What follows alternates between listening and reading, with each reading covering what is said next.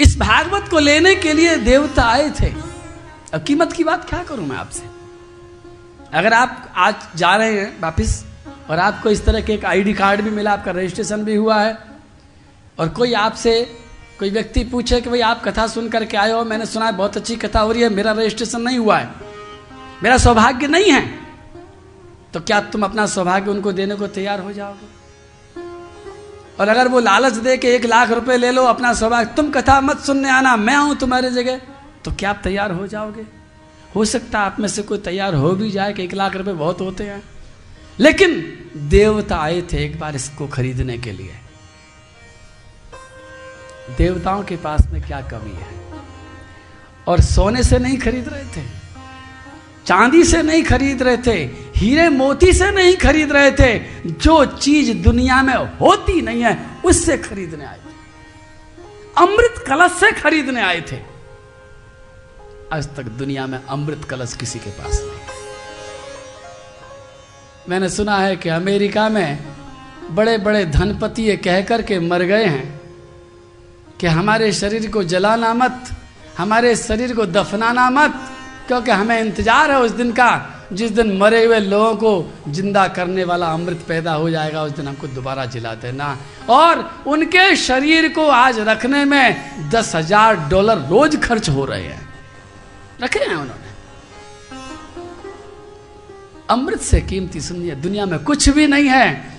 और वो अमृत का कलश जब देवता लेकर के आए थे, और परीक्षित के सामने उन्होंने सुखदेव जी से कहा था कि इस परीक्षित को अमृत का कलश पिला दीजिए। इस कथा को हमें पिला दीजिए। और सुखदेव जी ने मना कर दिया था कि अमृत के बदले में ये कथा नहीं मिल सकती है। कैसे खरीदोगे आप? क्या चीज़ है हमारे पास? इससे ज़्यादा कीमती। आज हम इसको खरीदने की बात करते हैं। श्री सुखदेव जी ने कहा था कि तुम्हारे अंदर श्रद्धा नहीं अगर श्रद्धा से आते तो मैं बिना अमृत कलश ही तुमको पिला देता इस कथा को। लेकिन तुम खरीदने आए हो तो मैं नहीं मिलेगी, वापिस चले जाओ। को काचा को मणिर महान। कांच के बदले में मणि नहीं मिलता, देवताओं भाग जाओ यहाँ से। इतनी कीमती कथा को हमने क्या समझा है? पता नहीं क्या समझा अब तक, लेकिन आज से समझ लीजिए कि, और फिर मैंने कहा था एक बार कि विश्वास मत करना, करके देख लेना। बिगड़ी को बनाने वाला ये भागवत की आरती अभी गाएँगे हम लोग जब आरती करेंगे। एक एक शब्द बहुत कीमती है। ये शांत गीत, पावन पुनीत, शापों को मिटाने वाला, हरि दरस दिखाने वाला, है सुख करनी, है दुख हरनी, ये मधुसूदन की आरती, पापियों को पाप से है तारती। ये मधुर बोल, जितने भी साधन हैं दुनिया के, इतना मीठा कोई साधन नहीं। क्योंकि इस कथा मंडप में बैठ करके मैं आपसे कुछ भी करने के लिए नहीं कहूँगा। न योग, न आसन, न प्राणायाम, न ध्यान, कुछ भी नहीं। कोई व्रत नहीं बताऊँगा। कोई अनुष्ठान नहीं कराऊँगा। मैं कहूँगा तो केवल एक बात कहूँगा, कुछ मत करो। बस कुछ करना ही मना है। क्या कर? रहे हैं बोले, कुछ मत करो, बस बहुत कर लिया। खाली सुनते रहो, ध्यान से सुनते रहो। और सुनना करना नहीं होता है। और ऐसा विषय है कान का कि दुनिया में आपने कई अच्छी तरह देखा होगा कि आप सो जाते हैं, आँखें बंद हो जाती हैं, हाथ पैर सो जाते हैं, सारी इंद्रियाँ सो जाती हैं, लेकिन कान कभी नहीं सोते हैं। कान चौबीसों घंटे जगते हैं। सब चीज़ खराब हो जाती है, कान कभी खराब भी नहीं होते। बस कानों में जाने वाला ये अमृत, बस इतना सा काम आपको करना है कि जितना सुनना, वो दूध की तरह सुन लेना। लेकिन ध्यान रखना, दूध को ज़्यादा देर संभाल करके नहीं रख सकते आप। दूध खराब हो जाता है, फट जाता है, बिगड़ जाता है, बदबू दे जाता है। दूध को संभाल के रखना होता तो दही जमाना चाहिए। फिर दही भी ज़्यादा देर रुकता नहीं है। कितना ही फ्रिज में रख लो, खराब हो जाएगा। और संभालना है तो एक ही उपाय किया है हमारे लोगों ने, संतों ने और आपके बुज़ुर्गों ने भी कि दही को मथ लो, मक्खन निकाल लो और मक्खन को गर्म करके उसका घी बना लो। घी कभी खराब नहीं होता। दूध टिकता नहीं है, दूध खराब हुए बिना नहीं मानता है और घी कभी खराब होता नहीं है।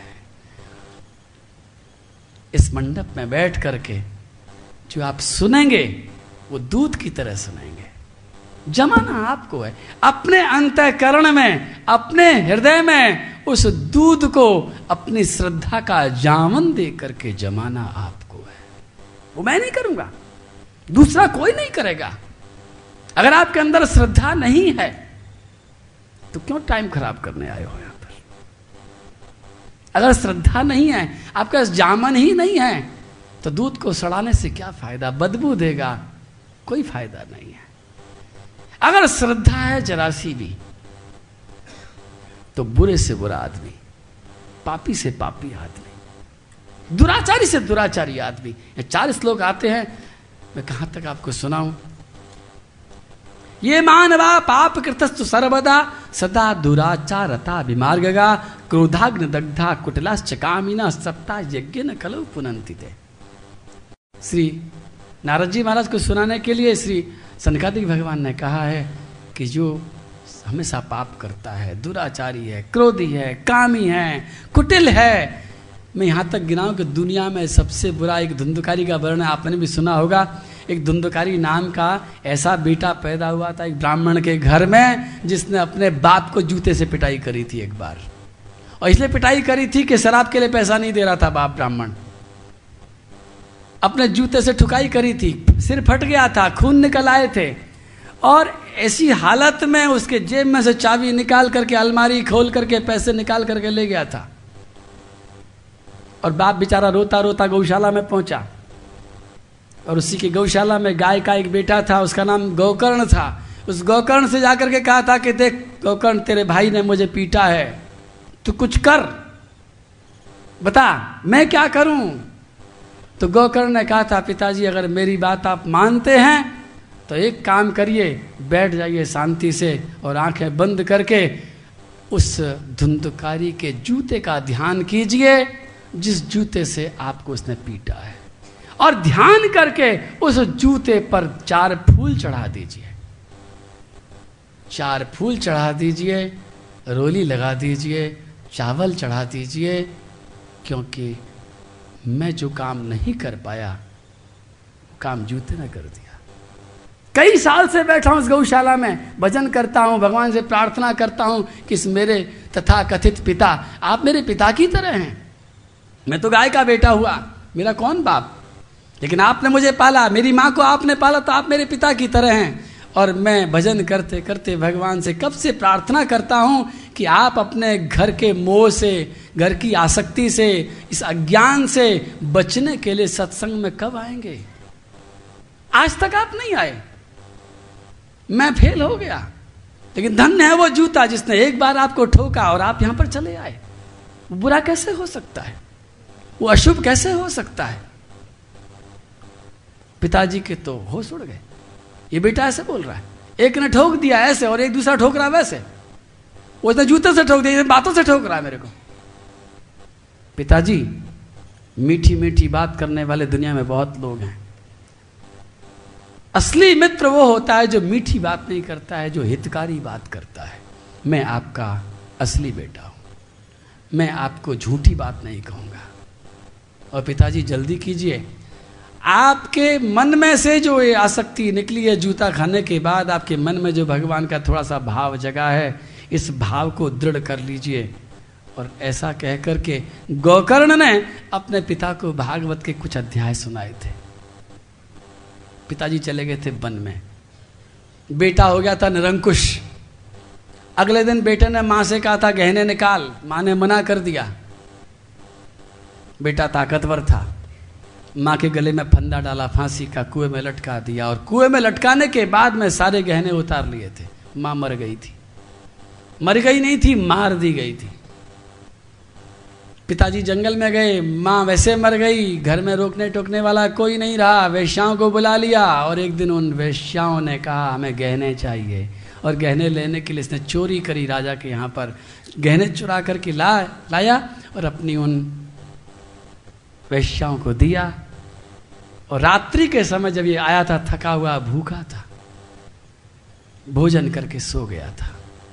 गहने बांट दिए थे उन पाँचों को। उन पाँचों वैश्याओं ने गहनों को देखा था। बड़े सुंदर गहने थे, कीमती गहने थे। बातें कर रही थी, तेरा कैसा है? तेरा कैसा है? तेरा ज़्यादा सुंदर है। कहाँ से लाया? एक ने कहा, कहाँ से क्या लाया? चोरी करके लाया। दूसरे ने कहा, कहाँ चोरी की होगी? तो तीसरी ने कहा, राजा क्या चोरी की होगी, ये गहने राजा साहब के हैं। चौथे ने कहा, अगर राजा के गहने तो राजा पकड़े बिना नहीं मानेगा। पांचवी ने कहा, अगर ये हमको पकड़वाएगा, इससे पहले इसको मार दो, सो ही ठीक है। और सोते हुए धुंधुकारी को उन पाँचों ने मिलकर के जान से मार डालने की योजना बनाई।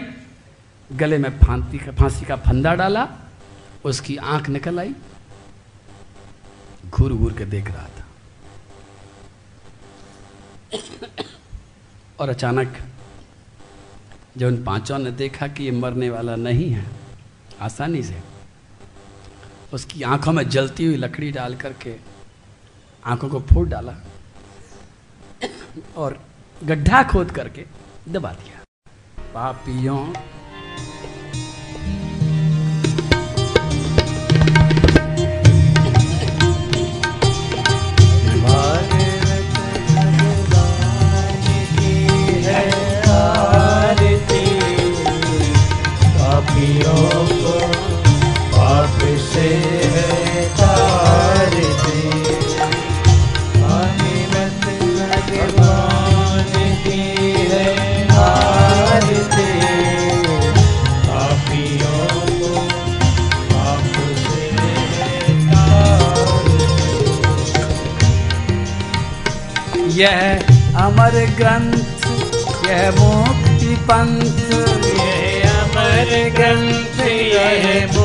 मुक्ति पंथ। यह पंचम वेद निराला। यह पंचम वेद निराला। नव ज्योति जगाने वाला। नव ज्योति जगाने वाला। हरि नाम यही हरि धाम यही हरि नाम हरि नाम यही हरि नाम यही हरि धाम यही। हरि नाम यही हरि धाम यही। जग के मंगल की आरती पापियों को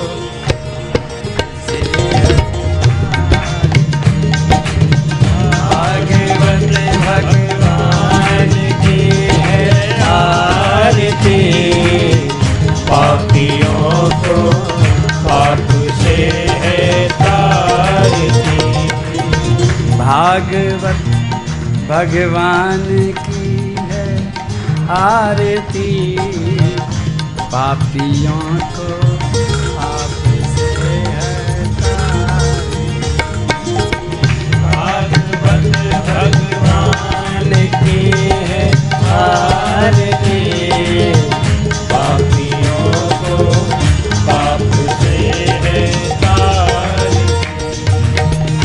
भागवत भगवान की। जय हो।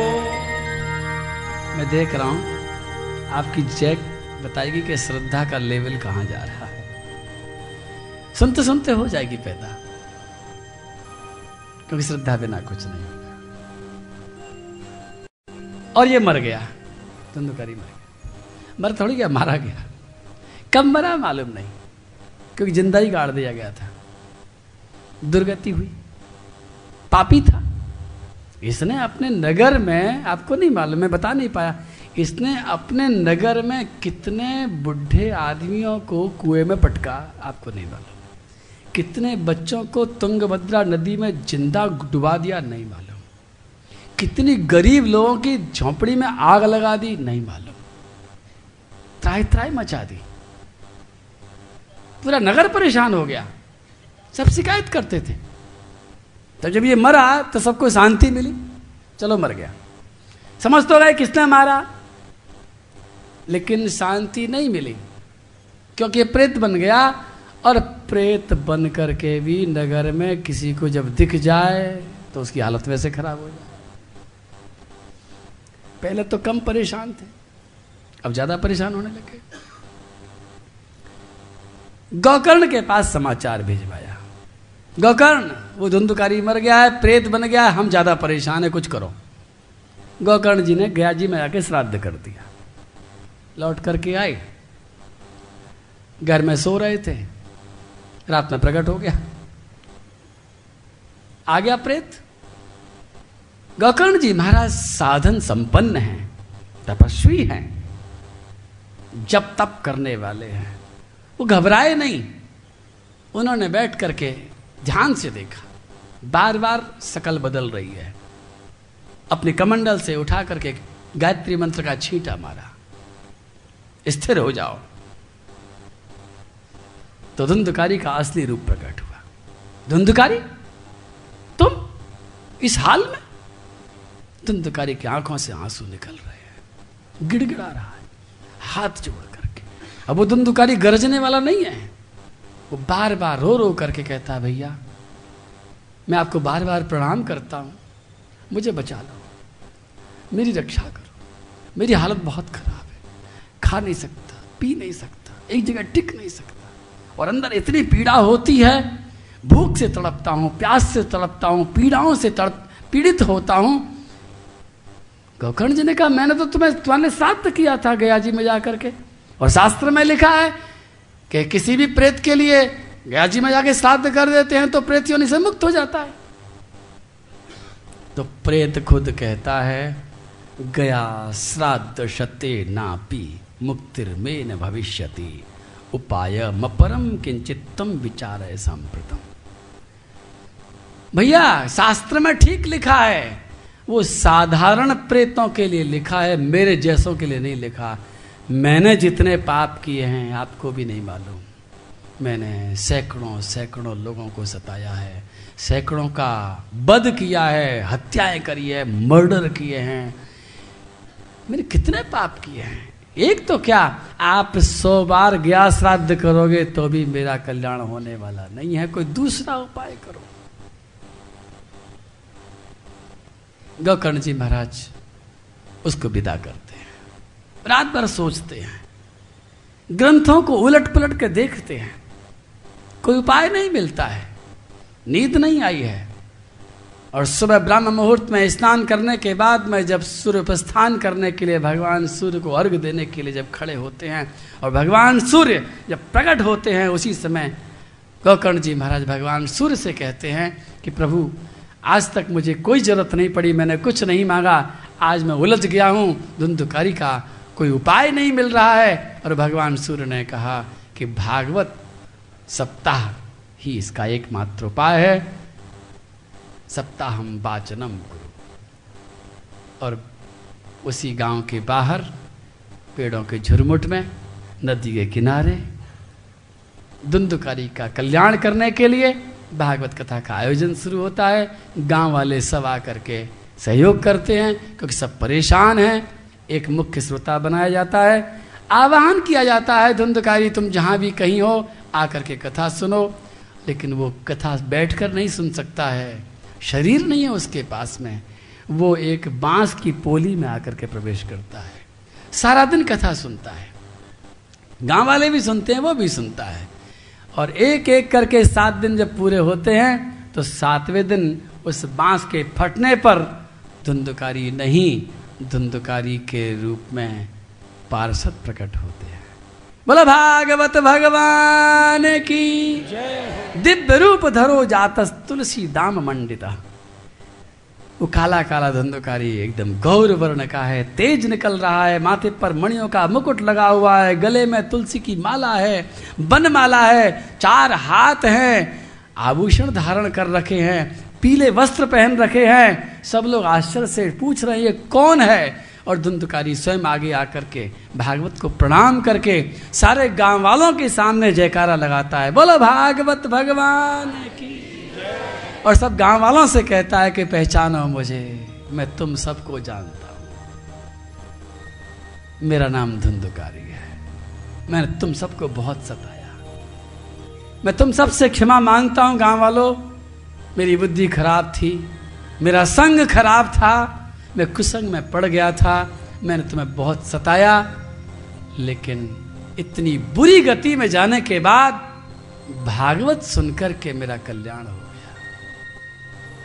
गौकर्ण जी मेरा आश्चर्य से देख रहे हैं। गाँव वाले आश्चर्य से देख रहे हैं, ये क्या हो गया?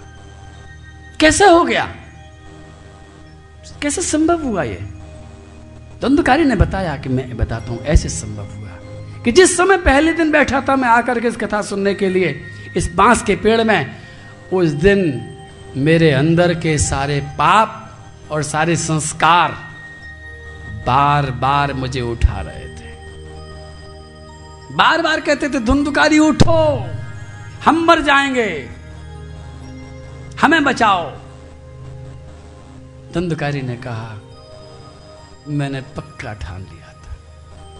ये सारा का सारा जो मन है, इस संस्कारों का जो पुंज है ये मन, जिस मन की बात मान मान करके मैंने अपने जीवन को कोयला बनाया, जिस मन की बात मान मान करके मैंने जीवन को नरक बनाया, मैंने ठान लिया कि अब मुझे अपने मन की बात नहीं माननी है।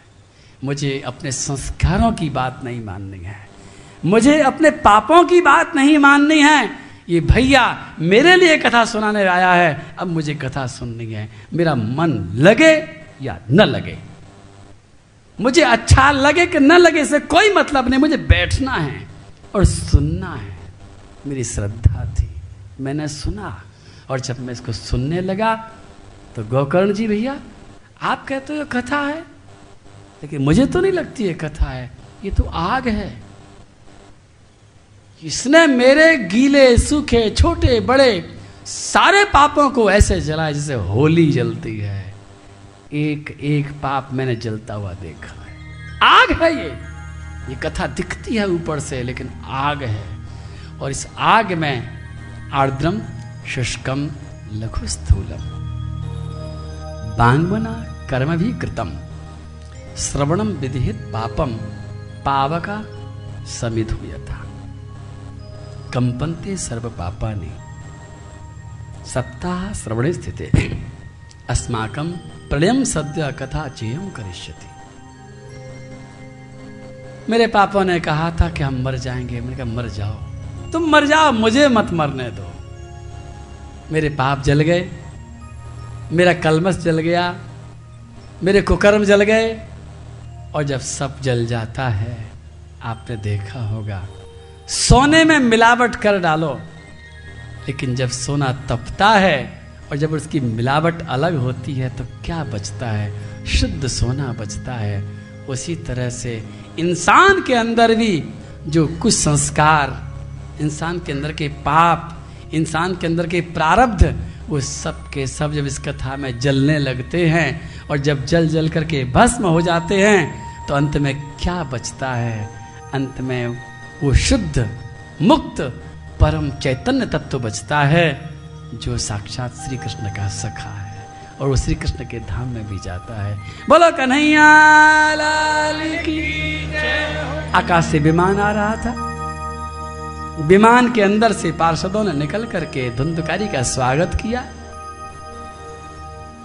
गौकर्ण ने पूछा, रुको, मेरे यहाँ पर बहुत सारे श्रोता हैं। सबके लिए क्या इंतज़ाम है? सबको इसी में ले जाओगे? या सबके लिए अलग अलग विमान आ रहे हैं? पार्षदों ने कहा, किसी के लिए कोई इंतज़ाम नहीं है। केवल धुंधकारी के लिए विमान आया है। बाकी सबके लिए कोई भी विमान आने वाला नहीं है। और इसमें हम एक से ज़्यादा किसी को बिठा नहीं सकते हैं। ऑर्डर नहीं है। गौकर्ण जी ने कहा, ऐसा क्यों करते हो? अरे, संसार के भी लोग ऐसा नहीं करते हैं। सबने बराबर कथा सुनी। सब बराबर बैठे और किसी के लिए विमान और किसी के लिए कुछ नहीं। पार्षदों ने कहा, देखिए, बैठे ज़रूर है बराबर, सुनी जब सबने ज़रूर है, लेकिन सच्ची बात तो ये है कि कान में कथा गई है, सुनी किसी ने भी नहीं है। और कान में जाना सुनना नहीं होता है। श्रवण पूरा तब होता है जब वो हृदय तक पहुँच जाए। और उसके बाद में श्रद्धा का जामन देकर के वो जम जाए। और उसके बाद में उसको आचरण का मंथन करके उसका घी निकाल लिया जाए। तो मैं आपसे बार बार विनती करूँगा कि आप केवल सुनना मत, ध्यान से सुनना। केवल ध्यान से ही मत सुनना, उसको अपनी श्रद्धा का जामन दे करके जमा लेना। और जमाने के बाद में फिर उसका मंथन करना। प्रैक्टिकल करना, प्रयोग करके देखना, और जब आप उसको प्रयोग करके देखेंगे तो एक चीज़ पैदा होती है, जिसे कहते हैं अनुभव। और वो अनुभव कोई नहीं छीन सकता। अनुभव कभी बिगड़ता नहीं है। अनुभव वो घी की तरह है, अनुभव रामरस की तरह है। वही हमारा उद्देश्य है। धुंधकारी चले गए हैं, विमान पर बैठ करके सारे गाँव वाले आ गए इकट्ठे होकर के, भैया, दोबारा सुनाओ कथा। उन्होंने कहा, क्या हुआ? पहले नहीं सुनी? बोले, वास्तविकता तो हमने सुनी नहीं। हम तो तमाशा देखने आते थे। हम तो प्रसाद के चक्कर में आते थे। कोई कह रहा था, हम तो इसलिए आते थे कि हम देख रहे थे कि तुम कितने पढ़े लिखे हो। तुम्हारी विद्वत्ता कितनी है? गौकर्ण जी महाराज ने कृपा करके फिर कुछ महीने के बाद दोबारा फिर कथा सुनाई और दोबारा सबने बड़े ध्यान से कथा सुनी। और दोबारा कथा सुनने का परिणाम ये निकला कि भगवान श्री कृष्ण स्वयं पधारे और पूरे के पूरे गाँव के समस्त ग्रामवासी श्रोताओं को भगवान अपने धाम में ले जाते। जय जय श्री लेकिन एक बात, अंत में चलते समय एक छोटी सी बात। ऐसा वहाँ कैसे हो गया और आज ऐसा क्यों नहीं होता है? तो फिर एक छोटी सी बात सुनाओ मेरे गुरु महाराज ने मुझे सुनाई थी। एक बार काशी की बात है। गंगा जी में एक ब्राह्मण नहा रहे थे। नहाते नहाते धारा में एक लकड़ी की पेटी बहती हुई आई। पेटी को उन्होंने देखा, खोला, अंदर एक कागज़ पर लिखा था, सोना बनाने की विधि। बड़े खुश हो गए क्योंकि गरीब ब्राह्मण थे, गरीबी बहुत थी। गरीब आदमी को सोना बनाने की विधि मिल जाए और क्या चाहिए? जल्दी से नहाना धोना, पूरा करा कपड़े वपड़े पहने और फटाफट उस पेटी को ले घर पहुँचे। उसके अंदर जो भी लिखा हुआ था सब का सब उन्होंने अच्छी तरह से पढ़ा। जो जो सामान लाने के लिए कहा था, वो सब सामान बाज़ार से उधार लेकर के आए, क्योंकि पैसे नहीं थे। उधार लेकर के आए कि सोना बन जाएगा तो दुगना चुका दूँगा। लेकिन सोना नहीं बना। दोबारा बना, दोबारा भी नहीं बना। तीसरी बार बना, तीसरी बार भी नहीं बना। अब आप समझ लो कि जो उधार करके लाए थे, वो माथे पर और चढ़ गया। बड़े परेशान हो गए। दुखी होकर के उस डब्बे में, उस विधि को रख करके उन्होंने अपने घर के कोने में फेंक दिया। जहाँ कचरा पड़ा रहता था, उस कचरे के ढेर में उस सोना बनाने की विधि वाले डब्बे को भी फेंक दिया। कुछ दिन बीत गए। और एक दिन सुबह सुबह एक महात्मा जी ने उनके दरवाजे पर भिक्षा मांगने के लिए आवाज़ लगाई, भिक्षाम दे। महात्मा जी के चेहरे से तेज निकल रहा था। बड़ी दाढ़ी थी, सफ़ेद रंग की, सफ़ेद केस थे। महात्मा बड़े वैरागी दिखाई पड़ रहे थे। हाथ में भिक्षा पात्र था और कुछ नहीं था। उन्होंने पूछा, महात्मा जी, क्या लेंगे? महात्मा जी ने कहा, बेटा, भूख लग रही है। तो महाराज भूख लगे तो अंदर आइए, आप बैठ करके भोजन कीजिए। बिठाया, घरवाली से कहा, भोजन परोसो।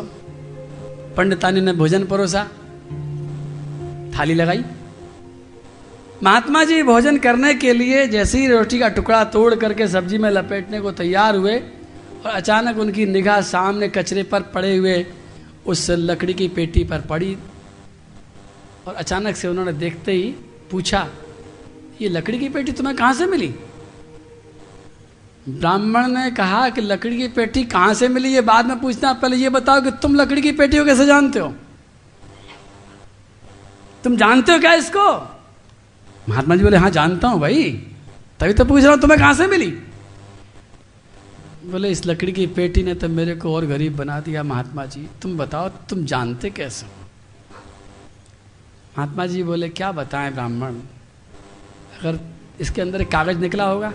बोले हाँ कागज़ उसमें लिखा था, सोना बनाने की विधि। बोले, बिल्कुल ठीक। इसका मतलब तो तुम्हें सब पता है। तो महात्मा जी, ये बता दो बात कि ये लकड़ी भेज, की पेटी भेजने वाला वो मनहूस आदमी कौन है? वो दुष्ट कौन है जिसने मेरे साथ एक मज़ाक करी है? आप पता बता दो, एक बार मैं उसकी मार मार के हड्डी पसली तोड़ के आऊँ पहले तो। महात्मा जी बोले, वो मैं ही खड़ा हूँ। मैंने ही भेजी थी भाई। महात्मा जी तुमने ही भेजी थी? मैंने तुम्हारा क्या बिगाड़ा महात्मा जी? मैं तुमको जानता नहीं। तुमने ये मज़ाक मेरे साथ क्यों करी? आपको जब ये सब कुछ नहीं आता था, सोना नहीं बनता था तो मुझ गरीब ब्राह्मण को क्यों सताया आपने? महात्मा जी बोले कि ब्राह्मण सोना तो बनता है। और मैंने को कई बार बनाते बनाते मेरा जीवन बीत गया। मैंने कई बार बनाया है। अच्छा तो आपको सोना बनाना आता है? फिर कैसे मानू? सोना बनाना आता है और रोटी के लिए दर दर में भीख मांग रहे हो। महात्मा ने कहा, ब्राह्मण, मेरे गुरुजी ने मेरे से कहा था कि सोना बनाने की विधि मैं तुम्हें सिखा रहा हूँ। केवल परमार्थ के लिए काम में लेना। तुम्हें भूख लगे तो भिक्षा मांग करके रोटी खा लेना। ये विधि, ये सोना पेट भरने के लिए नहीं है, परमार्थ के लिए है। तो ब्राह्मण, बनाना आता है। मैं भी दोबारा बना के दिखा सकता हूँ। और ले, भोजन बाद में करूँगा। अब पहले सोना ही बनेगा, उसके बाद में भोजन होगा। थाली उठा करके एक तरफ़ रख दी, एक गस्सा भी नहीं खाया था। और ब्राह्मण से कहा, सामग्री दोबारा निकाल करके लाओ। नहीं है तो बाज़ार से लेकर के बैठा हूँ मैं यहाँ पर। ब्राह्मण ने कहा, हो सकता है कोई मंत्र मंत्र बोल दो ऊपर से, जो तुमने इसमें नहीं लिखा हो। बोले, नहीं, मैं कोई मंत्र नहीं बोलूँगा। जैसा लिखा है, वैसा ही होगा। तुमने इस विधि में कहीं ना कहीं कोई गलती करी होगी, ज़रूर। बोले, हो सकता है आपने लिखने में कुछ गलती कर दी हो। बोले, ब्राह्मण लिखने के बाद में दस बार पढ़ा था, तब मैंने गंगा मैया को अर्पित किया था। ये सोना बनाने की विधि तो कब से मुझे आती है? लेकिन मैंने सोचा कि ये विधि मेरे साथ ना चली जाए। इसलिए गंगा जी को मैंने अर्पित किया था कि गंगा मैया किसी को दे देना गंगा ने तेरे को दे दिया। अब बनाता हूँ, चल चिंता क्यों करता अल्लाह सामान। सब सामग्री इकट्ठी करी। जैसे जैसे लिखा था, वैसे वैसे करना शुरू किया। पदने पलटते पलटते एक जगह लिखा हुआ था कि अब सारी सामग्री में नींबू का रस डालिए। और नींबू का रस निकालने के लिए ब्राह्मण ने एक हाथ में नींबू लिया, दूसरे हाथ में लोहे के चाकू से काटने की तैयारी करी और जैसे ही काट, चाकू को हाथ में लिया, तुरंत दूर बैठे हुए महात्मा जी ने चिल्ला कर खबरदार, रुक जाओ यहीं पर। बस यही गलती कर रहे हो। लोहे का चाकू लगाने के बाद में फिर सोना नहीं बनेगा। कुछ नहीं बनेगा। मैंने इस विधि में कहीं लोहे के चाकू का ज़िक्र नहीं किया है। मैंने कहा है, नींबू का रस डालिए और तुम इसमें लोहा का चाकू मिला करके उसको खराब कर रहे हो। रस निकालो, पत्थर पर कूट करके निकालो, लकड़ी से कूट करके निकालो, लेकिन लोहा नहीं छूना चाहिए। और उस पंडित ने पत्थर पर कूट करके जब नींबू का रस निचोड़ा और नींबू का रस विधि में पूरी की पूरी सामग्री में डाला और जैसी सामग्री को, उस विधि को पूरा किया, शुद्ध सोना बन के तैयार हो गया। आश्चर्य की बात। लेकिन मैं ये कथा यहाँ कर सुनाने बैठा हूँ। मुझे वो विधि आती नहीं है। और आती भी होती तो कौन सी बड़ी बात थी? सोना बनाना कोई बड़ी बात नहीं है और सोना कोई बहुत कीमती चीज़ नहीं है। सोने के बिना काम चल जाता है। लेकिन इन आने वाले सात दिनों में जिस सोने को बनाने के लिए हम बैठेंगे, उस सोने के बिना काम किसी का नहीं चलता। भागवत जिस सोने को बनाने की विधि है, उस सोने का नाम परमात्मा है। उसका नाम ईश्वर है। उसका नाम सच्चिदानंद है। उसका नाम ब्रह्म है। उसका नाम कृष्ण है। नाम कुछ भी कह दो। अल्लाह कहो, गॉड कहो, गुरु कहो, घनश्याम कहो, राम कहो। नाम कुछ भी कह सकते हो, भागवत के पहले अध्याय में ही श्लोक आता है, ब्रह्मेति, परमात्मेति, भगवानिति शब्दते। उस परम तत्व को कुछ लोग ब्रह्म कहते हैं, कुछ परमात्मा कहते हैं, कुछ भगवान कहते हैं, कुछ ईश्वर कहते हैं। कुछ भी कहो तत्व तो नहीं बदलेगा। लेकिन उस परम तत्व के बिना दुनिया में किसी का काम चलता नहीं है। और उस परम तत्व को बनाने की विधि का नाम ही भागवत कथा है। बोलिए भागवत। भगवान की जय। मैं देखना चाह रहा हूँ कि अभी हेमोग्लोबिन बढ़ा के नहीं बढ़ा। मैं आपको बता दूँ ये कथा भवन नहीं है। आज तक रहेगा कथा भवन। कल से इसके दरवाजे पर एक बोर्ड लटकेगा। कि ये ऑपरेशन थिएटर है। और ऑपरेशन थिएटर में कुछ बातों का पालन करना होता है। चाहे कितना ही बड़ा मिनिस्टर हो, ऑपरेशन थिएटर में नहीं जा सकता। और ऑपरेशन थिएटर भी किस बात का? ये हड्डी का नहीं है। ये हार्ट का भी नहीं है। हार्ट का ऑपरेशन करना और हड्डी का ऑपरेशन करना तो कोई बहुत बड़ी बात नहीं है। लेकिन जिस चीज़ का ऑपरेशन आज तक कोई डॉक्टर नहीं कर पाया, वो क्या है? उसका नाम है बुद्धि। विजडम। ब्रेन नहीं कह रहा हूँ, ब्रेन का ऑपरेशन तो होता है, लेकिन विजडम का ऑपरेशन नहीं होता। कोई दुनिया की ताकत नहीं है। कुछ भी ऐसा नहीं है।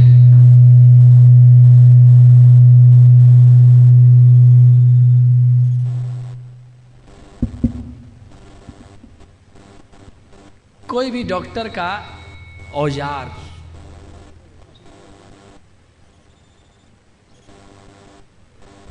श्री है ज़्यादा श्री याद है हाँ ठीक है आवाज़। मेरी आवाज़ आ रही है? नहीं आ रही।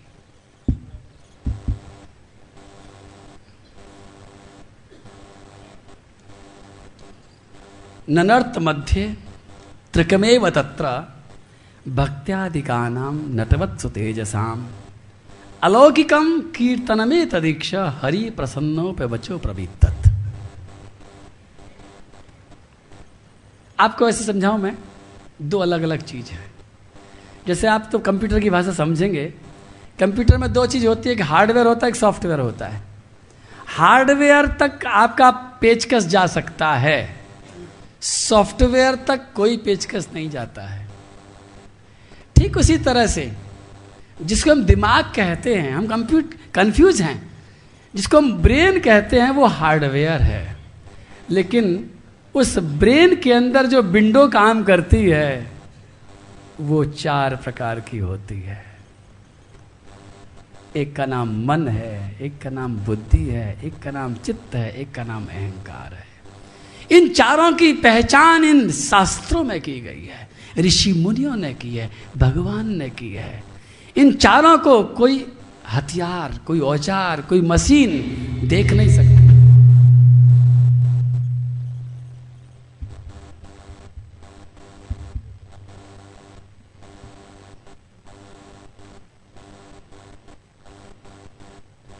श्रीमद्भागवतम नाम। पुराणम लोक विश्रुतम श्रृणुयात श्रद्धया युक्तो, मम संतोष कारणम नित्यम भागवतम यस्तु पुराणम पठते नर। प्रत्यक्षरम भवित कपिला दानजम फलम। श्लोकार्धम श्लोकपादम वा। नित्यम भागवतोद्भवम पठते शृणुयात यस्तु गो सहस्र फलम लवेत यह पठेत प्रयतो नित्यम श्लोकम भागवतम सुत। अष्टादश पुराणानाम आपनोति मानव।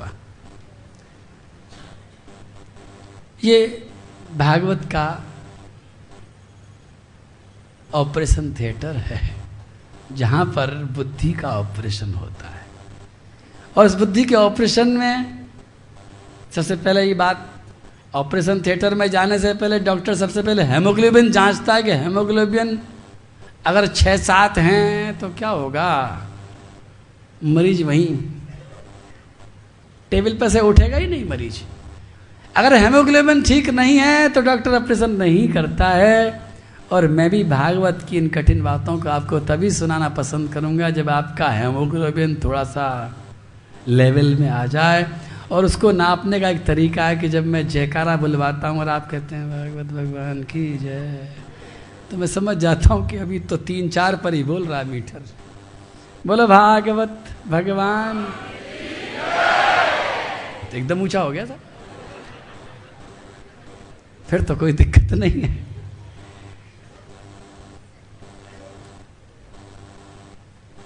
भागवत की कृपा आप सबके ऊपर बरसने के लिए आई है। मैं जानता हूँ कि आपने कभी सोचा भी नहीं होगा कि ऐसा यहाँ कुछ होगा। और अचानक ऐसा हो रहा है, कृपा बरस रही है, और कृपा तो बरसती रहेगी, निश्चित बरसेगी। जैसे मैंने एक कथा सुनाई अभी कि नींबू का केवल एक चाकू से छू जाना, उस पूरी की पूरी विधि को बदनाम कर देता है। उसी तरह से भागवत भी आज बदनाम हो चुकी सच्ची बात है। बुरा मत मानना। मैं हिम्मत कर रहा हूँ, मैं भागवत का भक्त हूँ, मैं कह रहा हूँ। लेकिन मैं कहूँगा कि भागवत बदनाम नहीं हो सकती है। लेकिन जब भागवत का परिणाम नहीं आता सामने, एक जमाना वो था जब धुंधुकारी विमान पर बैठकर चला गया था। लेकिन आज भागवत की कथा सुनने वाले कहाँ जा रहे हैं? वो तो कहीं नहीं जा रहे। उनका जीवन तो नहीं महक रहा। उनके जीवन में तो खुशियाँ नहीं बढ़ रही हैं। तो क्या परिणाम निकलेगा? परिणाम ये निकलेगा कि दूर से देखने वाला व्यक्ति कहेगा कि भागवत से कुछ नहीं होता है। और ये बात बनाने वाले, इस बात को पैदा करने वाले हम और आप ही हैं। इसमें आधा हिस्सा तो मेरे खाते में है, क्योंकि अगर मैं लोभ और लालच के कारण अगर कथा करूँगा, नारद जी महाराज ने पहले ही कहा था। नारद जी महाराज जानते थे विप्रई भागवती वार्ता, गेहे गेहे जने जने क्रियताम कर्ण लोभे न कथा सारस तत्व गता उन्होंने पहले ही कहा है कि इस कलयुग में ब्राह्मण लोग, विद्वान लोग दक्षिणा के लालच में इस कथा को करेंगे। घर घर में करेंगे जन जन में करेंगे, और जब ये कथा को किसी लालच में करेंगे तो इसका सार चला जाएगा। अगर जीवन में आनंद लेना है, अगर जीवन में अपने रोगों से मुक्त होना है, मैं यहाँ पर कहता हूँ कि ये भागवत ऐसी कथा है, ये जीवना ऐसी है जो संसार के सारे रोगों को, शरीर के रोग भी, मन के रोग भी, आत्मा के रोग भी, बुद्धि के रोग भी, समाज के रोग भी, सभी रोगों को अच्छी तरह से ये समाप्त कर सकती शर्त यह है कि आप ढंग से सुन लीजिए इसको और कुछ मत कीजिए। कल का दिन हमारा शुरू होता है और कल के दिन से फिर हम अपनी गिनती करना शुरू करेंगे। विधि में बहुत सारी बातें हैं। जैसा कि मैंने कहा, ये विधि जरा सी भी हम कहीं चूक जाएँगे तो सोना नहीं बनेगा। तो एक बात तो मैंने बताई आपको कि जो सुनेंगे वो दूध की तरह, फिर दही की तरह जमाएँगे, उसको अपने जीवन में प्रयोग करेंगे। इसके साथ साथ में इन सात दिनों में आप कुछ लोगों की निंदा नहीं करेंगे।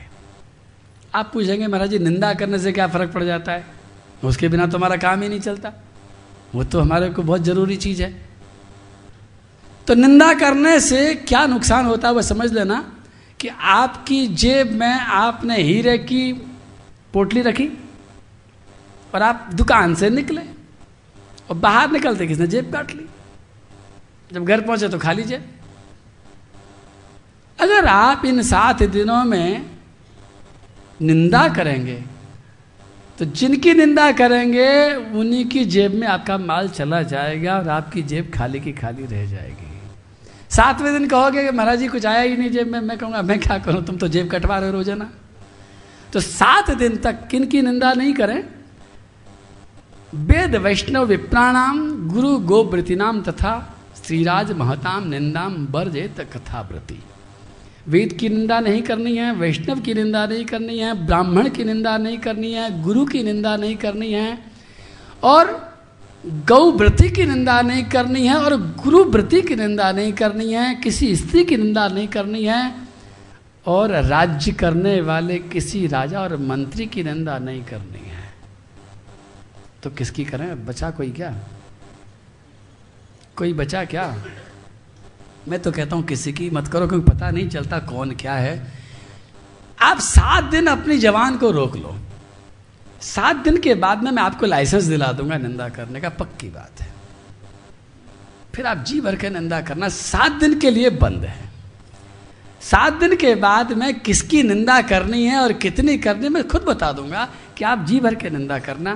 कामम क्रोधम मदम मानम मत्सरम लोभमे बचा दम्भम मोहम तथा द्वेषम दूरे च कथाव्रति दम्भ से, मोह से, काम और क्रोध से, मद और मान से, मत्सर और लोभ से कथावृत्ति को दूर रहना है। केवल सात दिन की बात है। सात दिन आप साथ निभा लीजिए खाली। ब्रह्मचर्य मध शुक्ति पत्रावल्यम च भोजनम कथा समाप्त भुक्तिम च कुर्यान नित्यम कथाव्रति। भोजन संबंधी भी कुछ निर्देश यहाँ पर दिए गए हैं कि आप फल खा करके कथा सुने। ऐसा भोजन करके कथा सुने कि आपका शरीर ताज़ा रहे कथा सुनते समय आलस्य न आए और कथा सुनने के बाद ही भोजन करें। भूमि पर सोने का प्रयास करें पत्त, पत्तल पर भोजन करें किसी का इन्फेक्शन ना आ जाए निंदा के द्वारा या किसी मद मत्सर के द्वारा इन सात दिन तक जैसे ऑपरेशन के समय पर मरीज़ को इंसुलेटेड रखा जाता है कि भाई किसी का भी इन्फेक्शन अगर इस समय हो जाएगा तो बीमारी बड़ी खतरनाक हो जाएगी। तो सात दिन हमारी बुद्धि का ऑपरेशन चल रहा है। इस समय आपको क्या खाना है, क्या पीना है, उन सबको जरा संभाल लीजिए। और खाने की चीज़ जब आती है सामने तो जो पेट में मुँह के द्वारा जा रहा है वो तो भोजन है ही है। तो शुद्ध सात्विक आहार ले। हो सकता है कल के दिन में आपको कुछ विशेष प्रकार के भोजन के बारे में और बताऊँ। हो सकता है। जैसे जैसे श्रद्धा आपकी होगी, मैं बताता चलूँगा। क्योंकि कई तरह की यहाँ पर थालियाँ हमारे यहाँ डॉक्टर साहब आए, उन्होंने बताई है। प्रहलाद थाली, ध्रुव थाली, परीक्षित थाली, इस तरह की थालियाँ हैं। उन तरह, उस तरह से आप भोजन करेंगे तो कथा का और लाभ मिलेगा। तो भोजन पर आपका नियंत्रण रहे, होठों के भोजन पर भी रहे और कानों के भोजन पर भी रहे। आँखों के भोजन पर भी नियंत्रण रहे। ये तीन भोजन बहुत ज़रूरी है। मुँह से हम खाते हैं ज़्यादा से ज़्यादा एक घंटा। आधा घंटा सुबह, आधा घंटा शाम को इतने ज़्यादा और क्या खाओगे? चाय चाय पियोगे, नाश्ता करो सदा घंटा मान लो। लेकिन आँखों के द्वारा हम खाते हैं बारह, तेरह, चौदह घंटा लगातार। तो आँखों के द्वारा जो भोजन अंदर जाता है, उसका प्रभाव बहुत ज़्यादा हो जाता है। पेट में मुँह से खाए जाने वाली चीज़ से तो पेट भर जाता है, लेकिन आँखों के द्वारा जाने वाला भोजन से पेट भरता ही नहीं है। उसी तरह से कानों के द्वारा जो भोजन अंदर जाता है, किसी की निंदा, किसी की स्तुति, किसी की बुराई, कोई अन्य चिंतन जो कानों के द्वारा जाता है, यह भी हमारा भोजन है शास्त्र के अनुसार। तो इन तीनों प्रकार के भोजन पर हम इन सात दिनों में नियंत्रण अगर कर लेते हैं तो जैसे धुंधकारी इतना बुरा होने के बाद में भी भगवान के धाम में पहुँच गया था। लेकिन धुंधकारी से हम ज़्यादा भाग्यशाली हैं। बताऊँगा क्यों बाद में। अपुष्पा काक बंध्या च बंध्याया च मृतार्भका श्रवत गर्भा या नारी तथा श्राव्या प्रयत्न वर्णन किया है सनकादेव भगवान ने कि इस कथा को अगर नियम से, पूरी विधि से कोई सुनता है तो उसके सारे प्रकार की दरिद्रता, सारा दुर्भाग्य, सारे रोग और सारे प्रकार की परेशानियाँ उसकी मिट जाती हैं। इतना ही नहीं, बहुत कुछ हो जाता है। विधि का ध्यान रखना आपका काम है। और फिर फल देना भागवत का कार्य है। इसके साथ ही आज की कथा मैं पूर्ण करता हूँ। मैं कल का इंतज़ार कर रहा हूँ। कल ठीक समय से आप ज़रूर आएँगे। पूरे उमंग के साथ आएँगे और संकल्प के साथ आएँगे और जो मैंने आज बातें आपसे कही हैं इन बातों का चिंतन करते हुए कोई ना कोई व्रत लेकर के आएँगे। कथा सुनने के लिए। सात दिन तक आ, आज का दिन नहीं। आज का दिन आप स्वतंत्र हैं सोचने के लिए विचार करने के लिए निर्णय करने के लिए। और कल से आप कोई निर्णय करें कि आपको क्या भोजन करना है फल खाना है पीना है, नहीं खाना है, कब खाना है, ज़मीन पर सोना है, जितने जितने आप नियम को लेते चले जाएँगे, बाहर से आने वाले इन्फेक्शन की मात्रा उतनी कम होती चली जाएगी और सोना उतना ही शुद्ध बनता चला जाएगा। बोलो, भागवत भगवान की और सातवें दिन जब आप इस ऑपरेशन थिएटर से बाहर निकलेंगे तो आप दूसरी ही दुनिया में होंगे। आप दूसरे ही इंसान बन जाएँगे। आपका चेहरा भी बदल जाएगा। आपका ब्लड भी बदल जाएगा। आप अगर मेरी बात को न माने तो आज आप अपनी मेडिकल जाँच करा लें और सातवें दिन फिर करा लेना। आप आश्चर्यजनक परिवर्तन देखेंगे कि आपके अंदर की काफ़ी चीज़ें बदल चुकी हैं। ये ऑपरेशन थिएटर केवल मैं नाम को ही नहीं कह रहा हूँ, ये वाकई ऐसा है। ये वाकई में ऐसा है और ऐसा कई बार किया है। आज से ठीक छः महीने पहले जयपुर में ये कार्यक्रम जब हुआ था तो 200 मरीजों को बुलाया गया था और 200 मरीजों को वहीं रखा गया था और 200 मरीजों के ऊपर प्रयोग किया गया था। तीन दिन तक उनके ऊपर कोई प्रभाव दिखाई नहीं पड़ा और चौथे दिन के बाद में अचानक प्रभाव शुरू हुआ और सातवें दिन तक उनमें से जिन जिन के अंदर श्रद्धा थी 200 में से 20 ऐसे लोग थे जिनके मन में श्रद्धा नहीं थी, जिन्होंने कथा को ठीक से सुना ही नहीं था।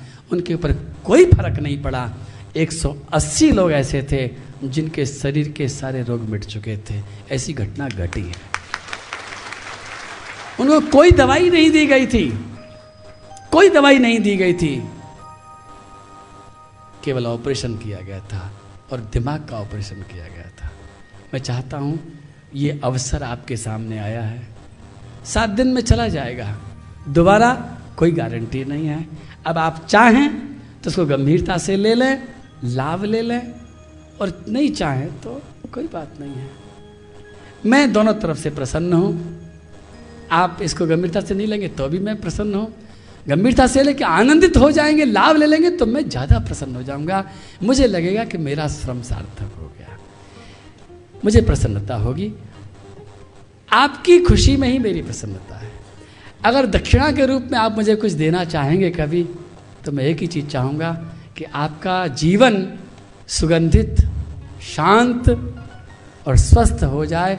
इससे बड़ी कोई दक्षिणा मुझे नहीं मिलेगी। अगर ये चीज़ आपने दे दी तो मैं यहाँ से नाचते हुए, गाते हुए जाऊँगा। और ये चीज़ मुझे नहीं मिली तो थोड़ा उदास उदास जाऊँगा कि आसनसोल में गया तो था।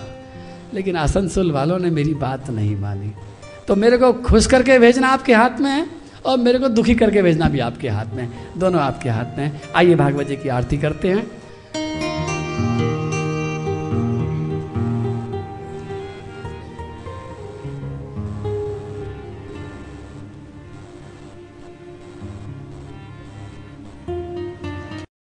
भागवत जी की पूरी आरती हम गाएँगे आज। आप लोग वहीं बैठे रहेंगे।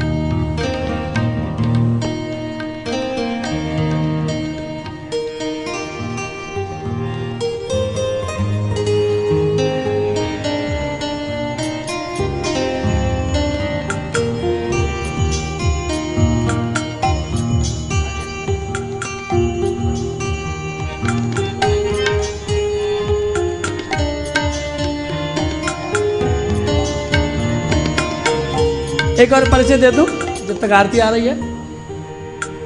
ये कर्मशाला है, आपने पढ़ भी लिया आपका रजिस्ट्रेशन हुआ, आपको मालूम है। इस कर्मशाला में मैं परिचय करा दूँगा। डॉक्टर साहब, जरा सा आप आगे आइए, आप सबको एक बार दर्शन दीजिए। दिल्ली के हमारे आईआईटी के प्रोफेसर डॉक्टर अजीत कुमार जी, आप इनका अभिनंदन कीजिए। मेरी बड़ी सहायता करते हैं डॉक्टर साहब। इन्होंने इस भागवत के ऊपर कई सारे गेम डिज़ाइन किए हैं। गेम डिज़ाइन के मास्टर माइंड हैं। ऐसे ऐसे खेल बनाए हैं और ये आपको खेल खिलाएँगे। और खेल खेलते खेलते आप इस ज़िंदगी के खेल को समझ जाएँगे। और समझेंगे ही नहीं, इस खेल को जीत भी जाएँगे। जिस खेल को हम अभी तक हारते चले आ रहे हैं और दुखी हो रहे हैं, इसकी सारी चाबी आपको दे देंगे। साथ ही साथ डॉक्टर साहब ने मुझे एक और नई बात बताई है, जिसको मैं दर्पण कहता हूँ, जीवना दर्पण। ओ एम आर शीट के द्वारा टू वे इंस्ट्रक्शन होगा। आपसे कुछ सवाल पूछे जाएँगे। आप उन सवालों का जवाब देंगे और उन सवालों के जवाब के आधार पर आपको परिणाम भी बताए जाएँगे कि आपके सवाल और जवाब कहाँ चल रहे हैं। तो कई सारी एक्टिविटी यहाँ पर होगी। एक पल भी मुझे अब कल सूर्योदय के बाद में खोने जैसा नहीं लग रहा है। एक्टिविटी तो यहाँ कल सुबह से शुरू हो जाएगी, लेकिन हम कल शाम को उसका निमंत्रण आपको देंगे। आइए आरती करते हैं।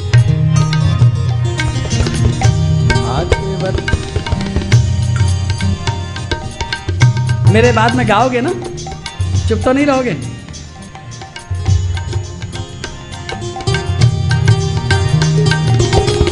भागवत भगवान की है। आरती पापियों को पाप से है तारती भागवत भगवान की है आरती पापियों को पाप से है तारती भागवत भगवान आरती पापियों को, पाप से है भागवत भगवान की है आरती। पापियों को, पाप से है यह शांत गीत पावन पुनीत यह शांति गीत पावन पुनीत। शापों को मिटाने वाला। सापों को मिटाने वाला। हरि दरस दिखाने वाला। हरि दरस दिखाने वाला। है सुख करनी है दुख करनी। करनी है दुख हरनी यह मधुसूदन की आरती पापियों को पाप से भागवत भगवान की है आरती, पापियों को पाप से मधुर बोल जग फंद खोल मधुर बोल जग बंद खोल सन मार्ग दिखाने वाला। सन मार्ग दिखाने वाला। बिगड़ी को बनाने वाला। बिगड़ी को बनाने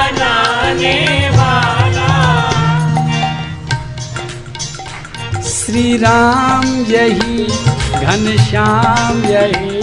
श्री राम यही घनश्याम यही। यह प्रभु महिमा की आरती। पापियों को पाप से है तारती। की है आरती पापियों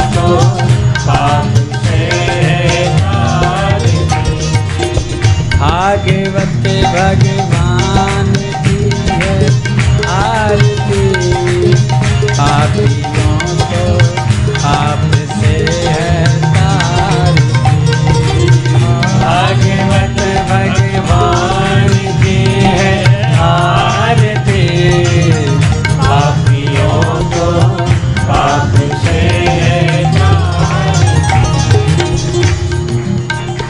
यह अमर ग्रंथ यह मुक्ति पंथ।